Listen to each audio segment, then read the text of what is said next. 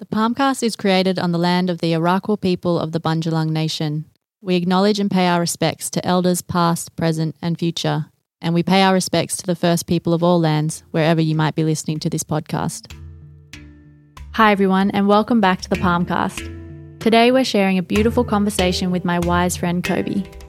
Every Tuesday, I spend the day gardening with Kobi in her beautifully abundant garden at 96 Bangalow, a regenerative agriculture project. Kobi has a love affair with weeds and shares with us why we should all start falling in love with weeds too. This conversation was recorded for issue 11 of Paradiso magazine. To read the interview in print and see photos of Kobi's magical wilder garden, head to thisisparadiso.com.au.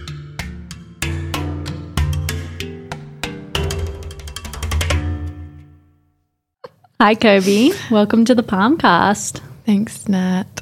Thank you Thank for you. being here and leaving your garden today to hang out with us.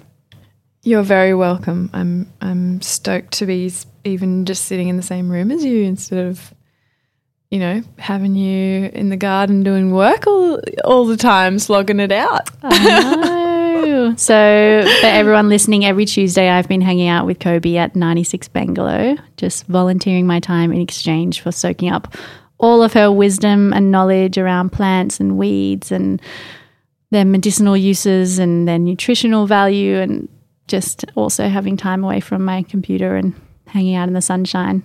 So, it's now we're sitting indoors being professional. Um, why don't you start by telling us a bit about how you came to be gardening at 96? All right. Um, the beginning of the story is that my mother is a permaculturist and she did her study when I was very young. She was a horticulturist first and then and that was her job while I was growing up. So I was observing her and she was taking me to college with her when she was studying and then um, taking me to work with her when she was doing people's gardens, landscaping, and um, growing food for them. And um, we were also foraging from a really young age. I got a bit of a like an eagle eye on me for looking out for roadside food, and she'd always pull over if I observed something. And then it's sort of just built from there. And I've always had at least a few pot plants from when I was really young, and we've always had fruit and veggies growing. And my mum's moved us around a lot, a lot, a lot um, growing up, but always managed to have food growing in the garden. And so 96 came about because I was working with Peter Hardwick for Harvest Restaurant in Newrybar, um, doing some foraging. I was kind of a an apprentice of his. Like And who is Peter? Peter Hardwick is an amazing forager and mad scientist, as he wouldn't mind me calling him, um, who has worked with Indigenous um, communities around Australia and has foraged most of his life and is just an incredible plant scientist and um, has been doing lots of amazing uh, experiments with fermentation and has a laboratory which we both worked in together and we were going out and finding lots of native foods and even weeds and using them to inspire the chefs and put them on the menu and get people excited about solving a problem that I'm passionate about and he's passionate about. What problem is that? Uh, the problem of generally what I believe is just a disconnection from nature, human disconnection from nature. Um, and uh, the problem expresses itself in that we, uh, yeah, that we, we harm the land and environment around us in many, many different ways. And I think, you know, the, the bigger picture that everyone's so aware of, the, the fact that things are falling apart a little bit around us and that disconnection is so, so gradually happening that we might not even notice how it is happening in our own lives. But the simple, um, the simple action of going outside and learning about the plants around us and just stopping and being present, being in our senses, smelling, touching, hearing sounds around us, tasting things, new things, and it it just instantly re- reconnects us with that sense of wonder and oneness and yeah, it's beautiful. It's magic. And there's obviously lots of chemical reasons as well to be out in nature, but all of the reasons just bring us more in touch with the fact that what what we see around us in nature is actually part of us Mm. and absolutely crucial to our survival. Yeah, I think about this a lot that um, we are so aware of the impacts that animals would feel if we kept them in a concrete cage away from their natural habitat. But then we don't connect that to how we feel if we're stuck in a concrete cage or a concrete environment. And we forget that we're just animals on this planet too, and we need that natural connection as well. It's like because we can have this higher thinking that we think that we don't need that connection. Like we're evolving beyond it or something. Mm. But it's totally not true. Yeah. We're not we can't evolve that fast unless, you know, we s- start putting like computer chips and things in our systems. We still can't evolve past the fact that we are absolutely influenced by the environment around us. We're so influenced by yeah, the structures around us and the the the feeling of of the things that we walk on and touch and see and yeah, everything. Mm. And you feel it when you, you know, on Tuesdays when I'm in the garden with you, I might arrive there just a bit like, oh, I've already had like a full on week and it's only Tuesday. But as soon as by the by the end of the day, after spending a day in the soil, digging in the dirt and hanging out with you wonderful women, then I just feel so much more energized. Yeah, it's And the same with going for a hike or camping out. Yeah, it's like it's like an upliftment. It's like a an, a sense of inspiration almost, or a reset button.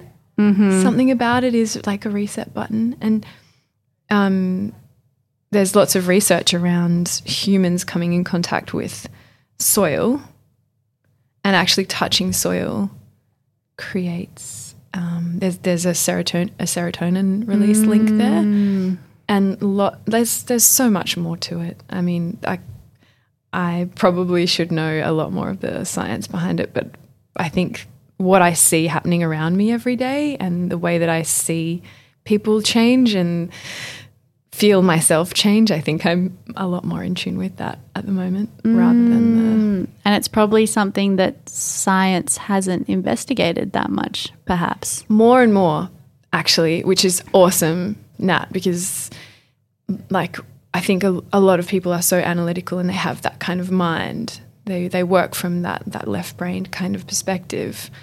Um, a lot of people really do want the, a balanced opinion not just that sort of um, you know the sense that we have of what you know the our instinct around these things. People actually want the science and the figures and facts. And and now there is like a new disorder or I'm sure there's plenty more but the new disorder that's that's been labeled nature deficit disorder which is like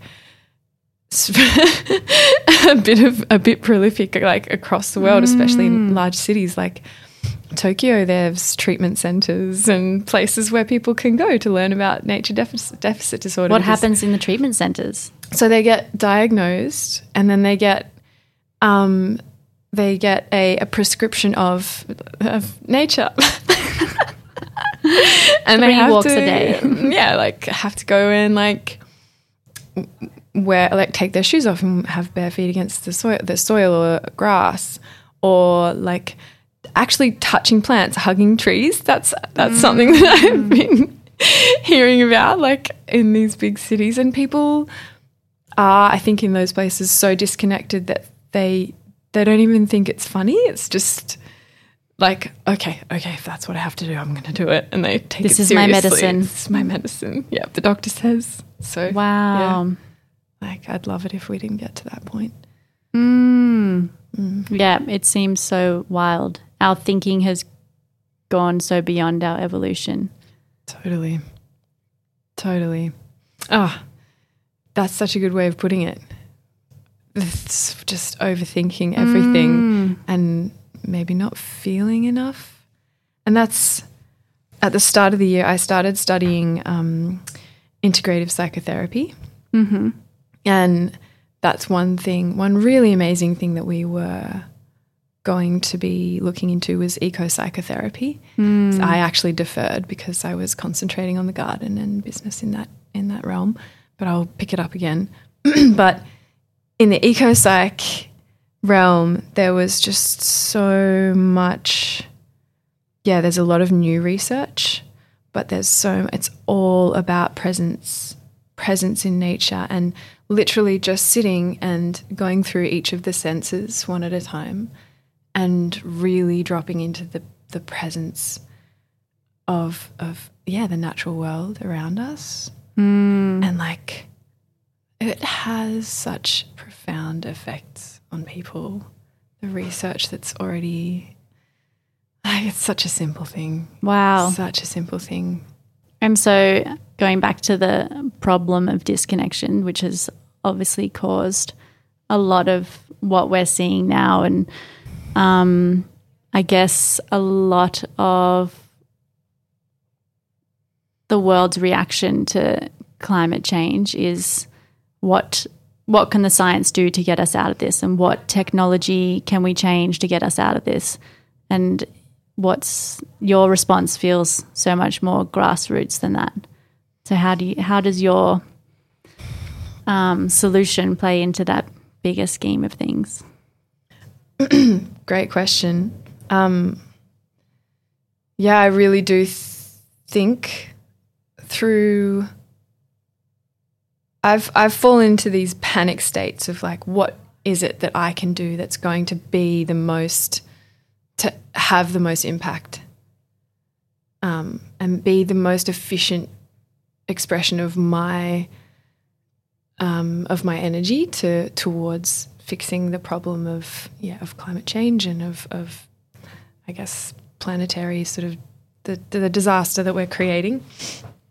And over years and years of freaking out about it and doing all sorts of strange stuff and trying to fade into nothing and go off grid and, and not drive a car and not go out to cafes and restaurants. I, I honestly believe I, I came back to this.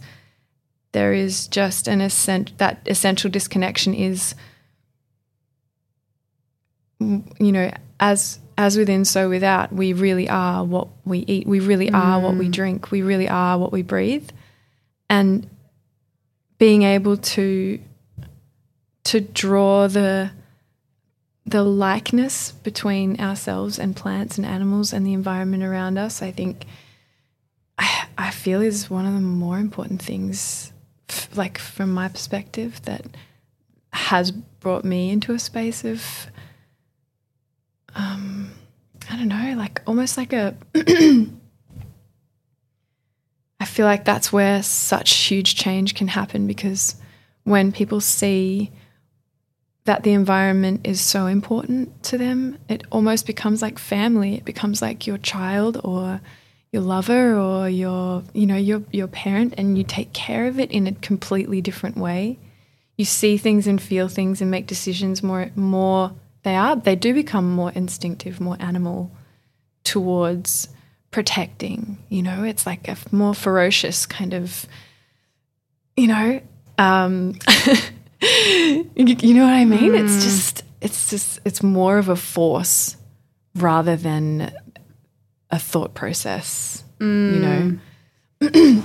and so, you know, even starting with with f- food production, you know, starting with food production, like I'm a huge advocate for foraging. Foraging especially edible and medicinal weeds, which are just basically plants that we believe aren't in the right place. Mm-hmm. And those plants are in the right place because they, they are they have an amazing function and we just don't understand it. Like generally humans don't understand it in that way. So explain that because when we think of weeds, yeah, they're invasive things that have popped up in our garden and we have to dig them out. You know, we go out and weed in our gardens and remove everything. yeah it's It's interesting because I, to- I totally see and understand why human beings want and desire this concept of order in around us. And I think that there is a survival sort of mechanism there, which is like we want to be able to see for a, like a distance. We want to be able to mm. Feel like things are under control around us and not chaotic and and I think also that has become a problem our disconnection from chaos. Hmm. because nature is complex is- and chaotic. Yeah. But I guess we lost our understanding of those complexities. So we've tried to simplify it and keep it under control. Yeah, because yeah, our minds are so chaotic now, trying to figure things out, and and in the world that this super super duper connected world that we live in, trying to figure everything out in our heads is just overwhelming people.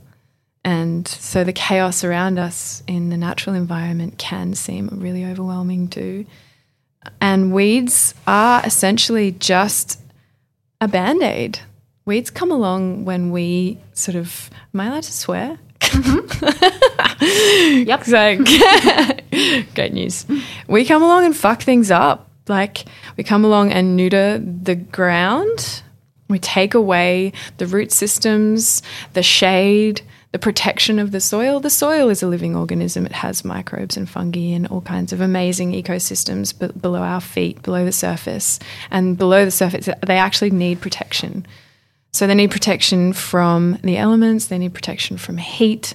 They need protect like they they need to be able to survive through like in a, in a an aerobic environment where they can where di- certain microbes can breathe and move and so that water can get down in there and like so that you know just all of these things are really important but when humans have come along we've taken away all of that protection we've put hard hooved animals on the land and we've done lots and lots of clearing that has just exposed it's it's almost like tearing our skin off and exposing our skin to the elements you know? And so nature's response to that is to spring up these amazing like um, pioneering species that are just like super hardy and do this amazing job of like proliferating and like spreading everywhere and they grow really fast most of them. Like we can think of like lantana now we can think of different types of grasses we can t- think of camphor laurels on our farmlands around the northern new south wales area here. And yeah basically those plants come along to try to hold the soil together, to try and create those mm. pathways for water and nutrients to move, to try and continue to mine the minerals from deep in the earth and bring them to the surface so that new life can start on the surface of the earth as well. And some, you know, in certain areas, like um, if there's really low sunlight or if there's really a, if there's a lot of sunlight specific seeds will germinate and those specific seeds will have the ability to tolerate those different environments and then some some incredible weeds have really deep roots and those deep roots are there to decompact the soil in really compacted spaces and other ones are like replacing phosphorus that has, has been you know mined and disappeared from that surface that topsoil or like other ones are like really hair hairnetty kind of like um, the kind of root systems that hold the topsoil together so that it doesn't all erode and disappear and they really have this amazing function it's like they're the they're the heroes of the plant world they're coming along and they're doing incredible work when we've fucked things up Wow. yeah, totally wow, right? How crazy is it that we go along? Because we think we're, yeah, we think that they're these horrible invasive things that are like Yeah. a cancer across our landscape. We're the cancer. Mm. I mean, I love humans too, don't get me wrong. I love mm. humans, and it is a case of naivety or just mm-hmm.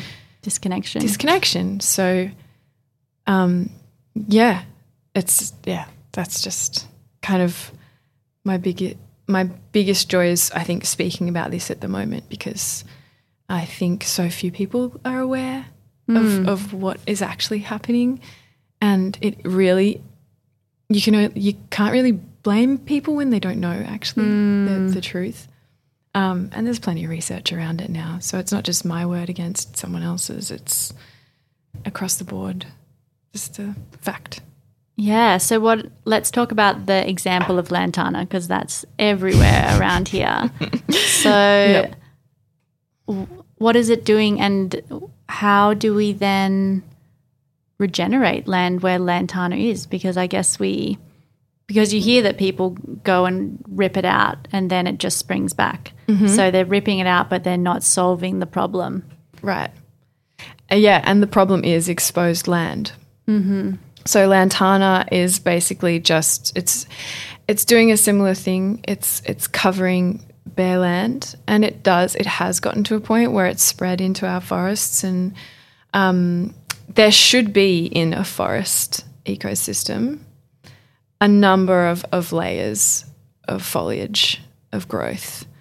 And Lantana kind of comes through and replace, has replaced a couple of those different stories. So the lower stories of, of plant growth that should be there, which have now kind of been neglected and, um, I guess, yeah, stripped from our forests in a lot of places, especially when, first of all, camphor shows up, camphor laurel trees.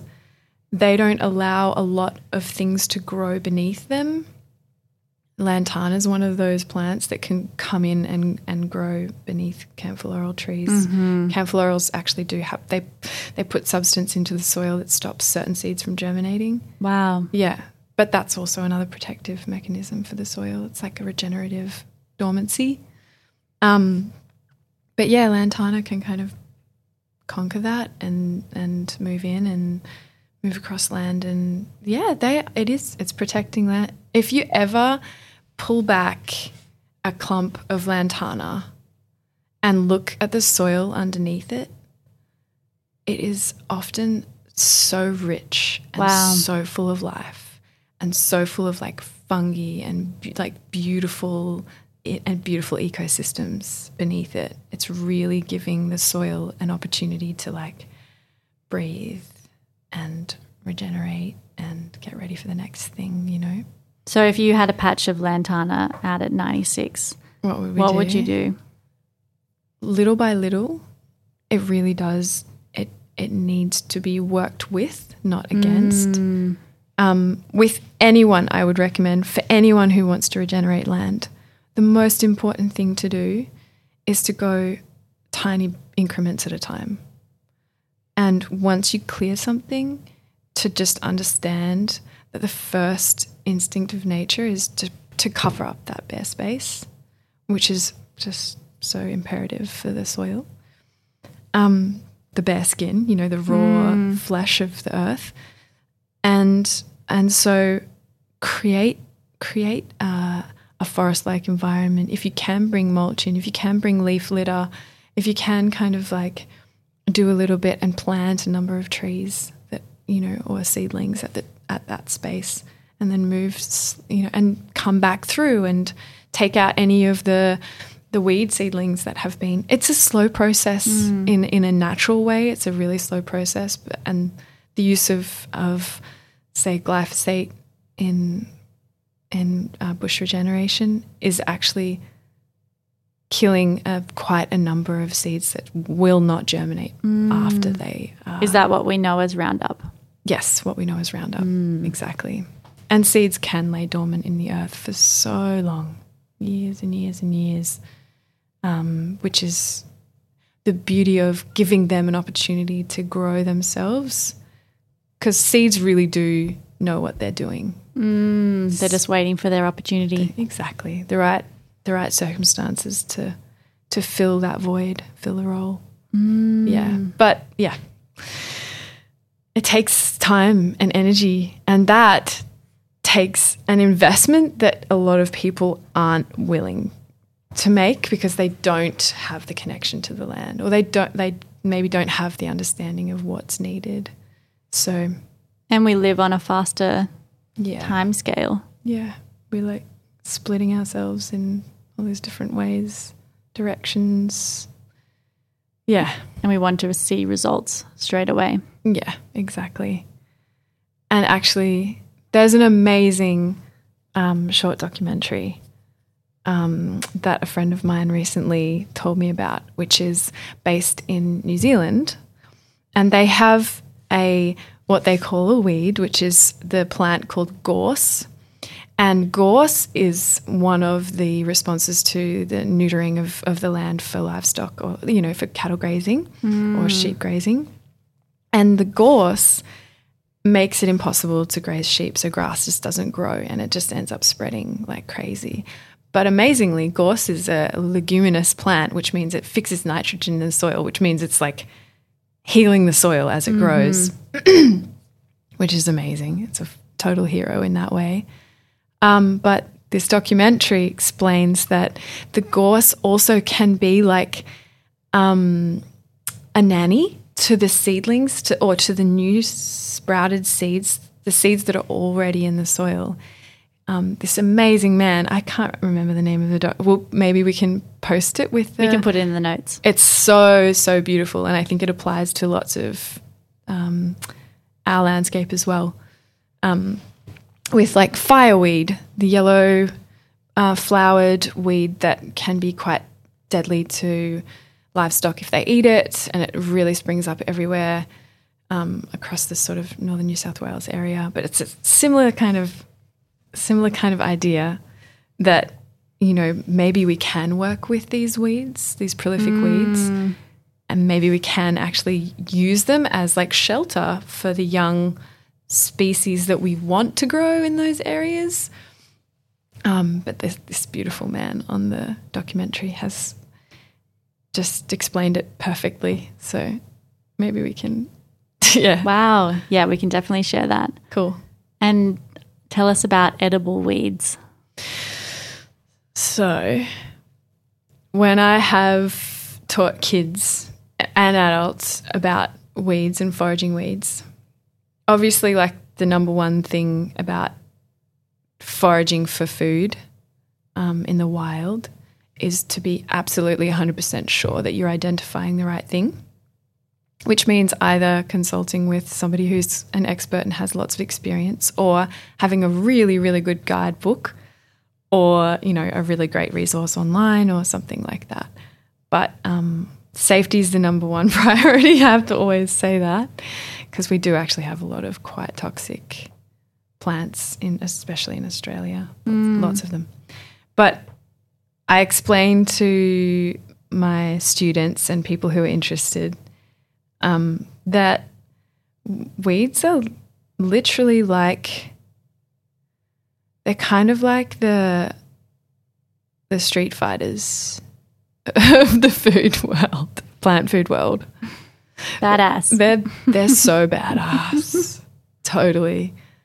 So they've survived in environments that that where we haven't nourished them, we haven't given them these perfect, lovely garden beds with food and the right amount of water and sun and all that kind of stuff so that they thrive. They have battled the elements and they've battled, you know, all kinds of things and have survived, and therefore they are survivors. And when you ingest something that lives in that way and that has had to create an immune system in itself to survive all of these different sort of harsh realities, you are ingesting that the immune system of that plant and it is it is directly affecting your immune system. Wow.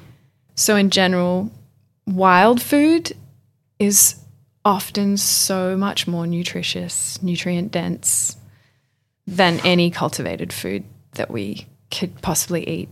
And that's clear because a lot of the cultivated food that we do eat, like lettuces and all of our brassicas, kale and broccoli and things like that, even carrots, they are just hybridized versions of these weeds that we consider plants that we consider weeds that we have slowly, slowly, slowly bred into a sweeter, plumper, juicier, more appealing kind of version of their original selves hmm. to appeal to us.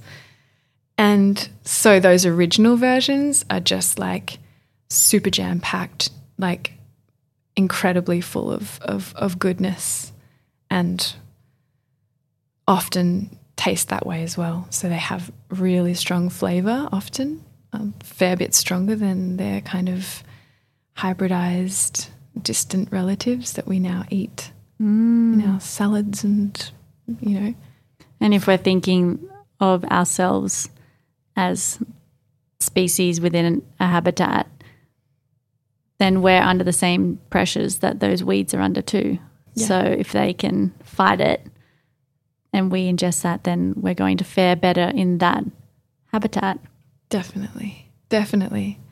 There's, um, that I think a, a term that we could kind of use to describe that is an adaptogenic, um, sort of the adaptogenic um, function of the foods that we eat can like certain herbs have got a sp- special amounts of of nutrients and uh, you know chemicals in them that basically help us to adapt to our environment, adapt to stresses, help our adrenals, help our blood circulation, keep our our blood oxygenated, all kinds of amazing functions. And weeds have got like so so often so much more of that capacity than regular foods that we have. They're just they are sort of more medicinal in that way but more tonifying. So a lot of weeds, you can eat, you know, a certain, like quite a lot of them and uh, not have any sort of adverse reaction to them. So it is just a food. They are just a food, even though they are a really strong medicine food. They're not, they're just nutritive. They nourish us rather than challenging our immune system or, you know, spiking different levels of things in our blood. Yeah. So, what weeds have you been eating lately? Oh my gosh. There's lots of weeds that are in season at the moment. One of my favorites, which will always be one of my favorites, is dandelion. Dandelion has a place in my heart because it's so amazing for so many different parts of our bodies. So great for our livers, our spleens, gallbladders. It's amazing for heart health, circulation, reproductive function, brain health, everything. Super high in iron, magnesium. It is it has one of those tap roots that I was talking about before. Super like hardy, strong, deep reaching root, almost like a carrot root um, that pushes through the soil and gets really deep and has the ability to mine like these micro micro minerals, trace elements from the soil that we don't get from other regular sort of plants. Dandelion really like has this way of transmuting these nutrients and bringing them up into the leaves and storing them in the root, and the whole plant is edible. Um, yeah, it's quite bitter.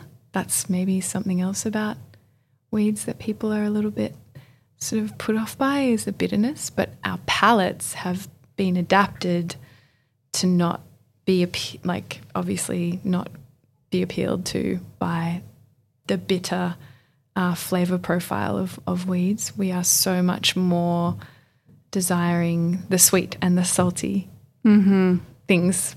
Um, particularly in a Caucasian European descendants sort of way. Because in Asian cuisine, you get a lot of Yeah. bitter melons and things like that, which I cannot eat. But yeah, You've had dandelions.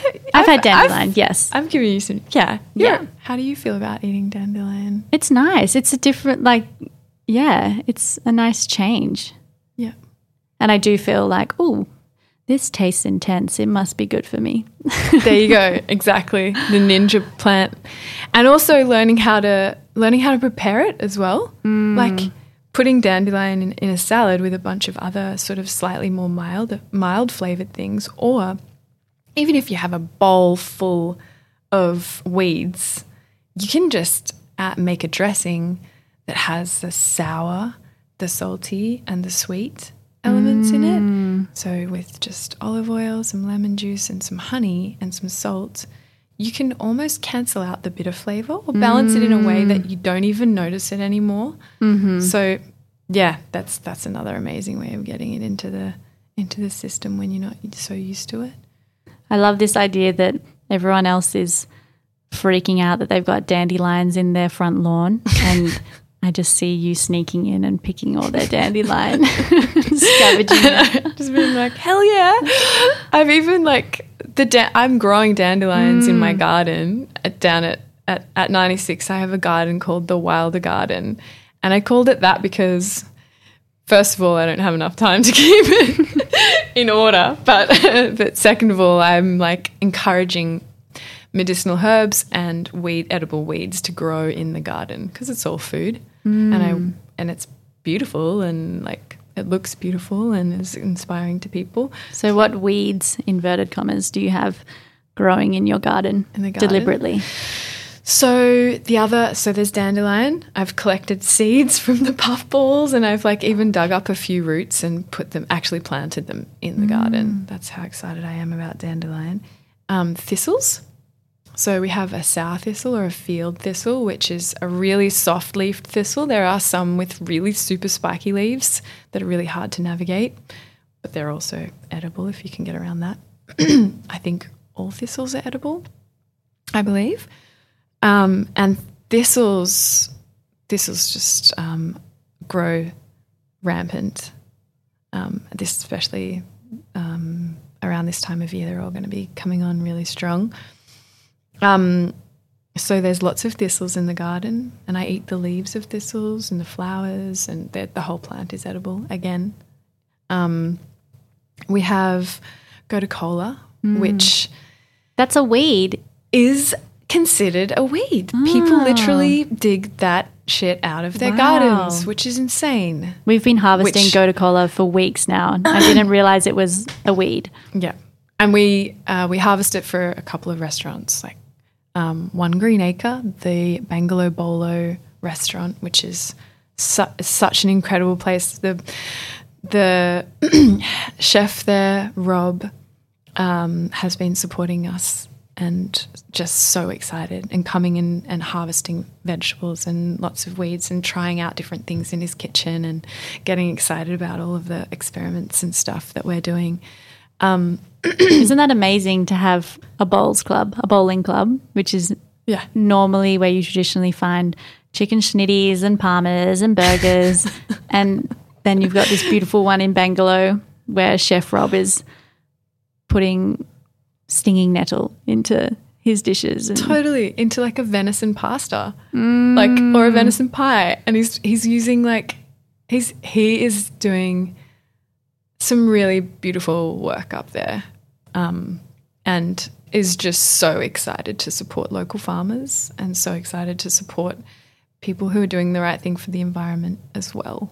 And yeah, the Bolo is doing great stuff with composting and um, they're planting a little garden there again now. They've got a garden already. Um, they want to make it a like child friendly environment where the kids can come and hang out and play while you know in a really healthy environment. Um, yeah, they're an amazing place that support that. Um, but the Gotu Kola is it's actually native to like to Australia, to Australasia and, and Asia Ah, but it's used really widely across like um, Asia, like a number of Asian countries. Sri Lanka, you might notice a lot of gotu kola in, in lots of their sort of local dishes in Sri Lanka. Um, uh, kola is an incredible brain tonic, a peripheral tonic. It's it's a um, a reproductive tonic. It's basically just sends fresh blood and fresh nutrients to our peripheries, so our extremities, our fingers, our skin, hair, nails, our brains, and our reproductive organs. It's super high in beta carotene, which means it's like extra good for our skin and eyes and hair, and like just basically switches on the brain. It's known across Asia as an incredible um, cognitive enhancer which is like so what everyone needs you know, to, to de-stress the brain. It's not about like thinking faster. It's about thinking better you know? So yeah, gotu kola is just spreading everywhere through the garden. It's amazing ground cover, but it doesn't actually leave a lot of space for other plants that need a, a less moist root environment. It really likes to keep the ground super, super moist and like damp around the stems of other plants. So, yeah, we do have to sort of move it along every now and then. But um, yeah, what other weeds have we got growing? Yarrow, would that be a weed? In northern Europe, around yeah, around parts of Europe and North America, it's definitely considered a weed. Mm, but not here. Not so much here because I think p- people haven't really cottoned on to yarrow so much here. It's an amazing medicinal herb, so incredible. Um, but I think more in Victoria, it it would have uh, more of the spreading capability because it's it enjoys that kind of climate a bit better, less less so the humid climate here. But yeah, we do have yarrow, and yarrow is incredible. Um, we have lots of chickweed. Chickweed's one of my other favorites. Super full of vitamin C. Um, really amazing for our wintertime lurgies, lurgies that come along. Mm. Amazing for the immune system. It also has the ability to dissolve cysts in the body. Wow. Amazing, full of iron. Tastes just like kind of like spinach. It's very, very light, easy flavor. Another amazing weed that we have heaps and heaps of is plantago, plantain. Um, we have so much of it at the moment. It's like found on every continent of the world, I th- I'm pretty sure Wow. And it grows from a central point on the ground, really low to the ground. It has this strappy kind of um, linear veins in its leaves, really nice dark green color. Um, and it has those like a single seed head that pokes up. It has like a little microphone looking seeds on it when it does go to seed in spring. And we used to like make little guns and shoot the seed heads. Did you ever do that in school? No. Well, yeah, I'll show you on Show farm. me on Tuesday. Yeah.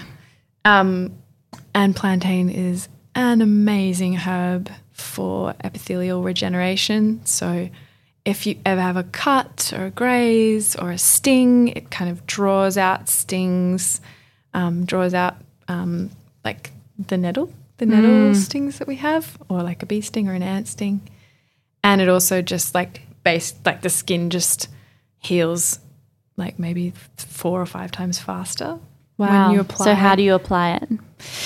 Um, my favorite way of applying it is to pick a leaf for a small sort of surface area on the skin if you if you want to heal that surface area. Pick a leaf, shove it in your gob, chew it up, and sp- it's called a spit poultice, and spit it out onto the sore. So you've chewed it up and made kind of a paste out of it, and then you can rub it in, and it's like it gives instant relief to anything painful, which Wow. is amazing. And so our skin is a conti- like our skin continues the same sim- really similar kinds of cells all the way through our digestive system. So that it's just a mutated mu- sort of mucous membrane kind of continuum through our whole like into our mouths, down our throats, through our digestive systems and all the way out the other end. So when you eat plantain, you're actually healing the epithelial cells through your digestive system as well. If there's any like wow. ulcers or, um, you know, different lesions and stuff that you might have. So it's amazing for that too. Tastes a bit mushroomy, Mm. quite a strong flavor. I love it. And so we're about to transition into spring. So what's happening in your garden right now? Right now, I've got a big sort of cute cover crop on one section of the garden that hasn't really been cultivated before, covered in potting peas and beautiful um, brassicas and some. I put some cosmos down, some amaranth that's just coming up, lots of sunflowers are coming up. There's lots of kale and other brassicas to be harvested. So, like uh, collard greens, the cabbages are sort of just starting to form because I got them in a little bit late. And different, uh, we've got three different kinds of broad beans. We've got four different kinds of bush beans. So, like beautiful butter colored um, yellow beans and green ones and dark, dark maroon purple ones coming on. Lots and lots of chicory, lots of beautiful borage and tatsoi, and lots of different herbs coming up again. Still harvesting incredible amounts of Okinawa spinach. My is- favorite. oh, like- Tell us about Okinawa spinach. Oh my god.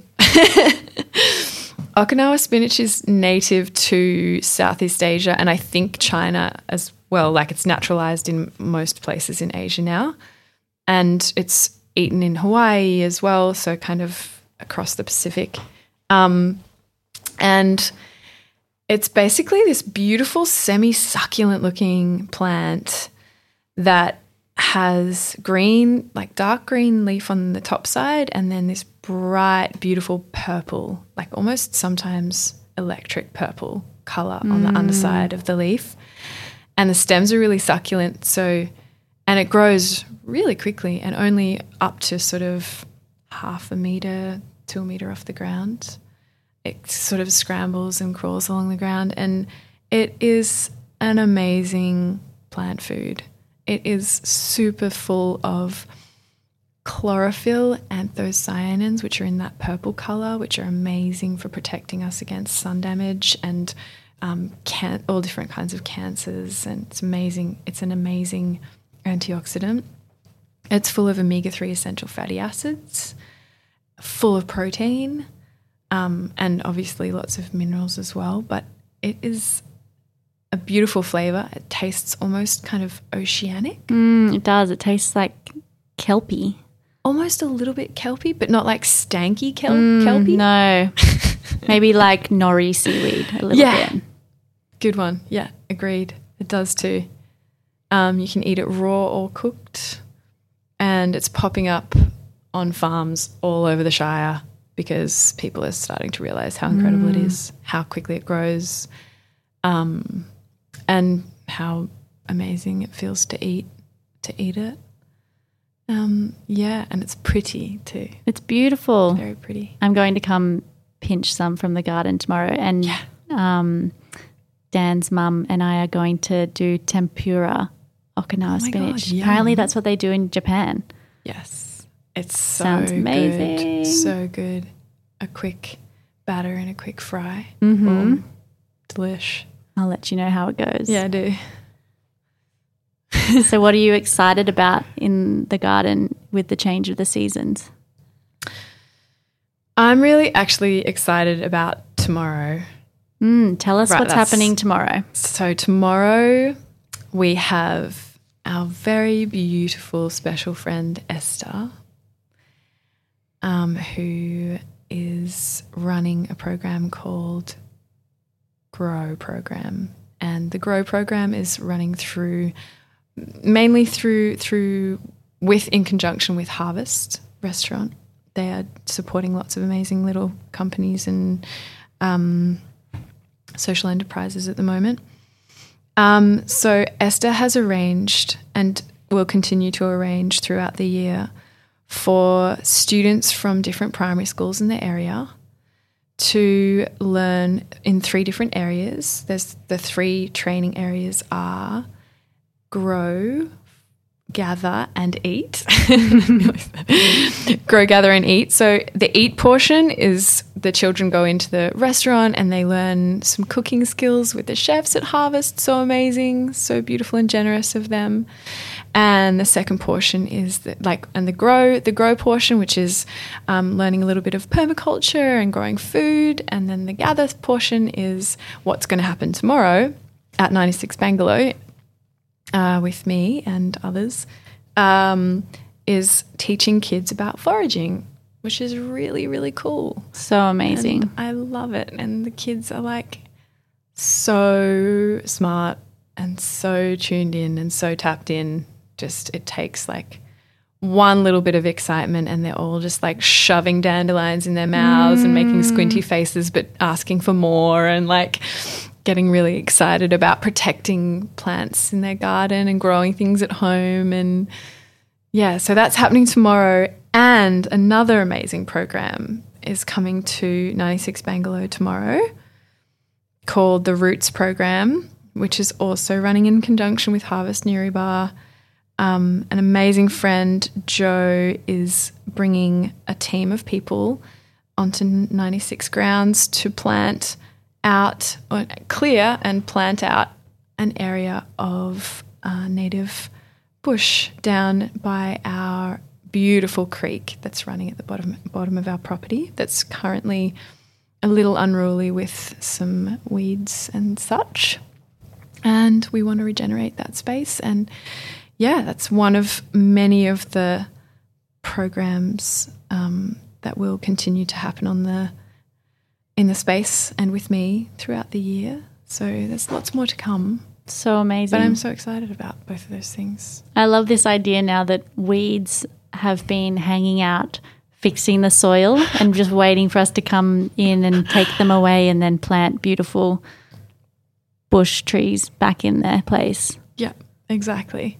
Amazing, isn't yeah, it? Yeah, we see them as so evil, but they're doing us a massive favor. A massive favor, absolutely. And I totally encourage people to do some research about what weeds are edible, even if there's three really super basic ones that are super easy to identify and you just absolutely can't mistake them for anything toxic, which would probably be a dandelion, a thistle, and maybe some chickweed or plantain or whatever. Mm-hmm. Introduce them into the diet into your diet and just I don't know if it's it opens your eyes up to observe the environment around you when you're walking around in natural public spaces or even your own backyard. Um, it encourages you to get outside, maybe talk to friends or your family or kids about it, and it just increases your nutrient intake by so much. Mm. Um, yeah, food is medicine and weeds are super, super potent medicine. So, yeah, I'm excited. I'm stoked that Nat, you've just been such an amazing addition to my life, coming onto onto into my garden and, helping out and just it's inspiring to see more people wanting to come and do that and mm. and for me to see you arriving and then enjoying the space and feeling good and and knowing what it offers you, like knowing mm. that it's something that you, you know, you actually put time aside to do each week. It's just so beautiful. And obviously, oh, I'm you're so company. grateful. I literally just get to cruise along the garden beds and picking Okinawa spinach and shoving some in my mouth as I go and then pulling up some gotu kola. And you're right, as now when I walk around, even just around town and past garden beds at local cafes, I'm like, oh my gosh, they've got gotu kola there. Look at that. Oh, what's wonder what that weed is. I wonder what it's doing and what's it healing in the soil. And yeah. it does just open your eyes up. And I think I was always um, quite open to nature, but this is seeing it in this other way of rather just connecting with trees and birds and animals now you're like oh like what what are these little things down here and what's happening in the soil? Oh man. That's so cool. Mm. so cool to hear. So what's your big hope and dream? Like if Kobi could transform the world what would the world look like? Oh cool question. Um um we'd all love each other. yeah, nah, easy, um, easy, simple as that. Um, we'd stop poisoning the earth. Mm. Um, start trying to live more in harmony with the earth. I think one really easy beginning way to do that is that de- decentralizing food systems, people growing more food at home, even if it's just one or two things, people um, being taught in schools how to grow things. That's beginning. I see that like amping up, and it's hopefully just going to get more and more powerful. Um, because humans humans need to understand that the food that we get from the supermarkets is often or most of the time any conventional food, any conventionally grown food on large scales is grown in a monocultural way and it's planted and it's harvested and it's planted and harvested and it's fertilized usually with um, really toxic really toxic um, you know basically a, a laboratory concoction of um, synthetic f- fertilizers. We're spraying the soil with that. We're killing the life in the soil. We're killing the the, the soil's ability to hold together. And then we're also stopping the earth from protecting itself. So basically, what we have to do then is when we're planting these monocrops, we have to come in and sp- spray the ground with lots more chemicals, pesticides, herbicides, fungicides, because plants do not have their own immune systems because mm. they're not mm. getting that from the soil because the soil's so depleted after so many rounds of being of growing in the same place and just taking and not giving back and then those all of those chemicals get washed straight into our waterways. They acidify our waterways.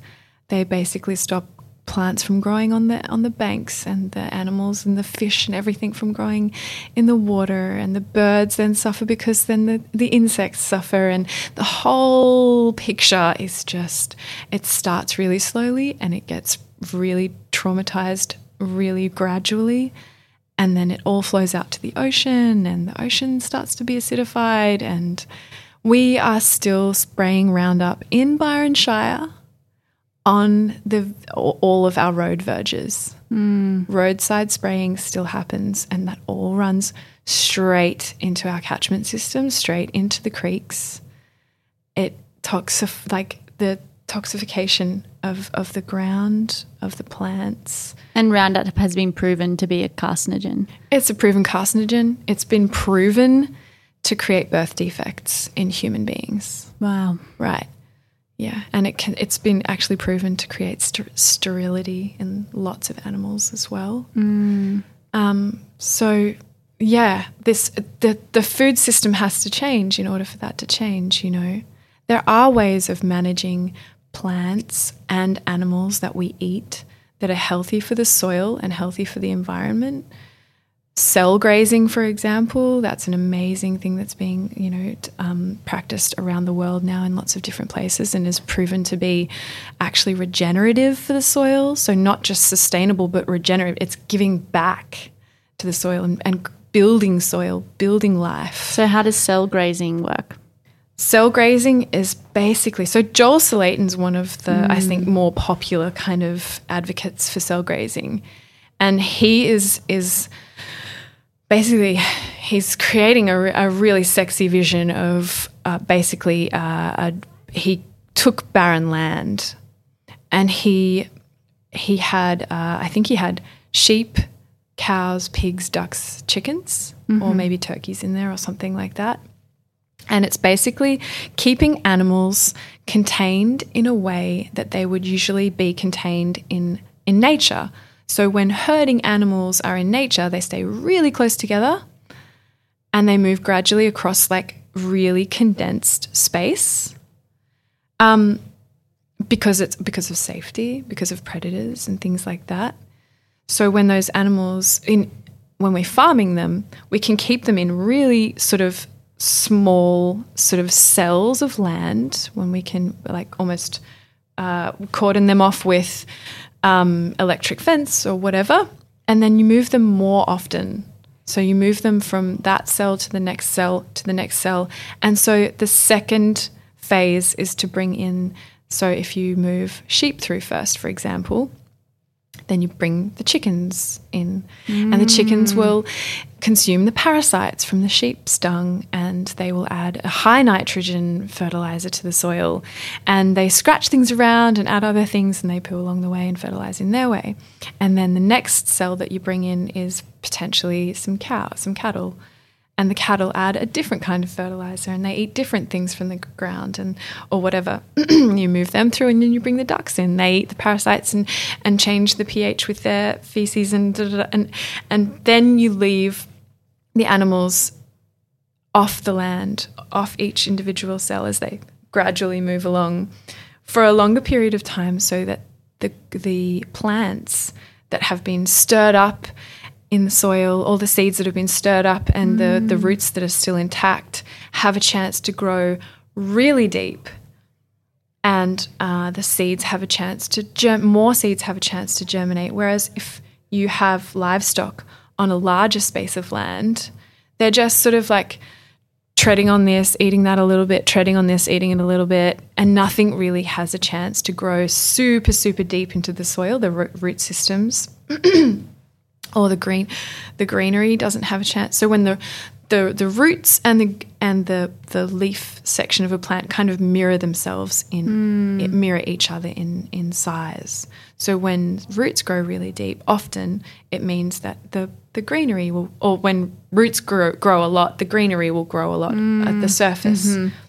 And when an animal comes along and eats the greenery off the top, the the roots that mirror that greenery are dying off under the soil. Wow. And creating like creating humus and creating little um, waterways and stuff so that water can and breaking mm. up the soil mm. and composting in the soil. But yeah, if if those roots are only growing a tiny bit and then like dropping off and growing a tiny bit and then dropping off, then they're just not getting deep enough to get the nutrients up to the surface to feed the animals with the super nutrient dense foliage. And then the foliage isn't being digested and then composted onto the land and re nourishing the land with all of those minerals and vitamins and extra extra bits and pieces. So it's like this. It's basically like um, yeah, it's mimicking nature in the in the best way, and it's it's so so regenerative. It's actually amazing. In just a matter of months, I think like six months or nine months, Joel had turned this literal desert back into like there was like water flowing through. Wow, where it had stopped flowing, there was like hundreds of species of of plants that had come back that had re- regerminated. And, and so that's not even planting new things. That that's no. just letting whatever dormant that's seeds just, have been there just to reemerge. Exactly. That's just like it's mimicking nature, and nature will take care of itself if if we give it the conditions to do that. You know. Mm. Yeah, it's actually totally amazing. Look up Joel Salatin, mm. cell grazing. It's an interesting way to think about it because particularly in Australia, we see the damage of these hard hoofed animals yeah. on the land. And so um, the response to that is get them all out, like them take away. them off. But mm-hmm. yeah, there is this beautiful way that you can work together with it. Definitely. And it is more labor intensive. It's it's not a lot more labor intensive, but it does take more energy than just throwing a bunch of livestock onto a huge, huge property and letting them roam free. Mm which a lot of farmers will literally leave the cattle for numbers of months without even sort of intervening at all mm. a, a, lot of the mm. time. Um, this is just moving each, moving livestock each day. Um, so it's each day, is it that often? I think depending on sort of the square meterage per animal, mm-hmm. you could sort of, I mean, if, if you wanted to take up less, if you had a smaller property, you could move them each day, mm. depending on how many animals you have. But yeah, it's. I think there's lots of different ways to look at it. I honestly, I, like, I wish I knew more, and I hope that I've done it justice. Like what I've what I've said has done it justice because it's it's really incredibly cool. Mm. Yeah, totally. it sounds so vibrant. Like this yeah. farmyard with chickens and sheep and cows, and they're all just cruising around, helping each other out. Totally, mm. just like in mm. nature, just like in nature there's yeah, and that story corresponds to I don't know if you heard about remember Yellowstone National Park in mm-hmm. the US, mm. how they took the wolves away. I don't know this story. Right, so they took the wolves away, and sh- sh- shit just started to fall apart because there was tourists then in there. So they did they take the wolves out as a protection for the humans. I I actually, I'm not totally sure why they took them out in the first place, but it was something like that. Or they, they thought that maybe the animal, the population was like slowing down or something of other animals, of prey animals. But as soon as they took them out, the animals started to die off more Wow. because um, the the land started to like sort of deteriorate. So you can imagine there's all of a sudden no predators to keep animals in a confined space. mm-hmm. It's exactly the same as you know the hillsides that you see here in Byron Shire. Like it's just devastates the the land pretty much when you just have animals sort of trampling around. And then they brought the wolves back in, and the animals started like clustering together and and operating in this survival mode again. And it mm. actually increased the numbers of of the animals, like the even the prey species. species. And it- Wow. and it fixed the the natural environment as well. Really cool. There's a documentary about that too. I think. We'll find it and put it in the notes as well. yeah. Wow, that's so interesting. How cool Um, is it? Man, I love that. I love I love that human yeah, humans And this idea that nothing is bad. Yeah, we can sort this. Even the we can evil sort this shit out. We really can. We really can sort this shit out. There are some amazing people doing amazing things, like totally closed loop systems, even in a city, like, and producing masses of food, like amazing quantities of food, with a huge nutrient density. Like, And you Um, don't need that much land space. no, we don't. Yeah. And There's lots of countries in the world that have started doing lots of, you know, they have to become pretty intelligent with the way they grow food because they don't have a lot of land, they do have a lot of human mouths. Yeah. It's, yeah, it's all figure outable. Everything. So good. I think that's a nice point to end on. Yeah. It's very me too. hopeful. So hopeful. Let's just like keep doing little bits of research and finding better ways and eating some weeds so that we like get a bit smarter. Mm-hmm. Maybe that's what what went wrong. We stopped eating weeds and then we got so disconnected and just got a little bit crazy. a bit crazy. And look what we did. a little bit dense. Yes. Yeah. yeah, dense. Yeah, anti anti anti density. Let's enlighten yes, everything got dense. Yeah. Our living Yeah. situations, our cities and Yeah, totally, wow. totally. Thank you so much for coming in, Kobi. Oh my god, thank you for making a cool show where people can listen about really amazing things, Nat. Yeah, I'm so excited for everyone woman. to hear about weeds and everything. Cool. Awesome. I'll see you in the garden. And yeah, keep up to date with things. I have an Instagram. Yes. Which I How don't can do people very- find you? I don't do very well with my Instagram. I don't keep up with it very well. I'm not, but I'm, I'm working on it. It's um, Wilder Way on Instagram. W I L D E R W A Y. And what about 96 Bangalow? And 96 Bangalow is 96. it's just 96 Bangalow. So you can check out the farm as well. Cool. Yeah. Awesome. Thank you so much. Thank you. Love ya. Love you too. Yay. Yay. The Palmcast is a conversation series brought to you by Purposeful Production House Yaga in collaboration with Byron Bay co-working community, The Corner Palm. Our producer is Reese Jones. Our sound producer is Sean Clifford at Cheshire Audio. And our co-hosts are Eleanor Bancroft, Natalie Woods, and Daniel Smith. Subscribe and leave us a review. Thanks for listening.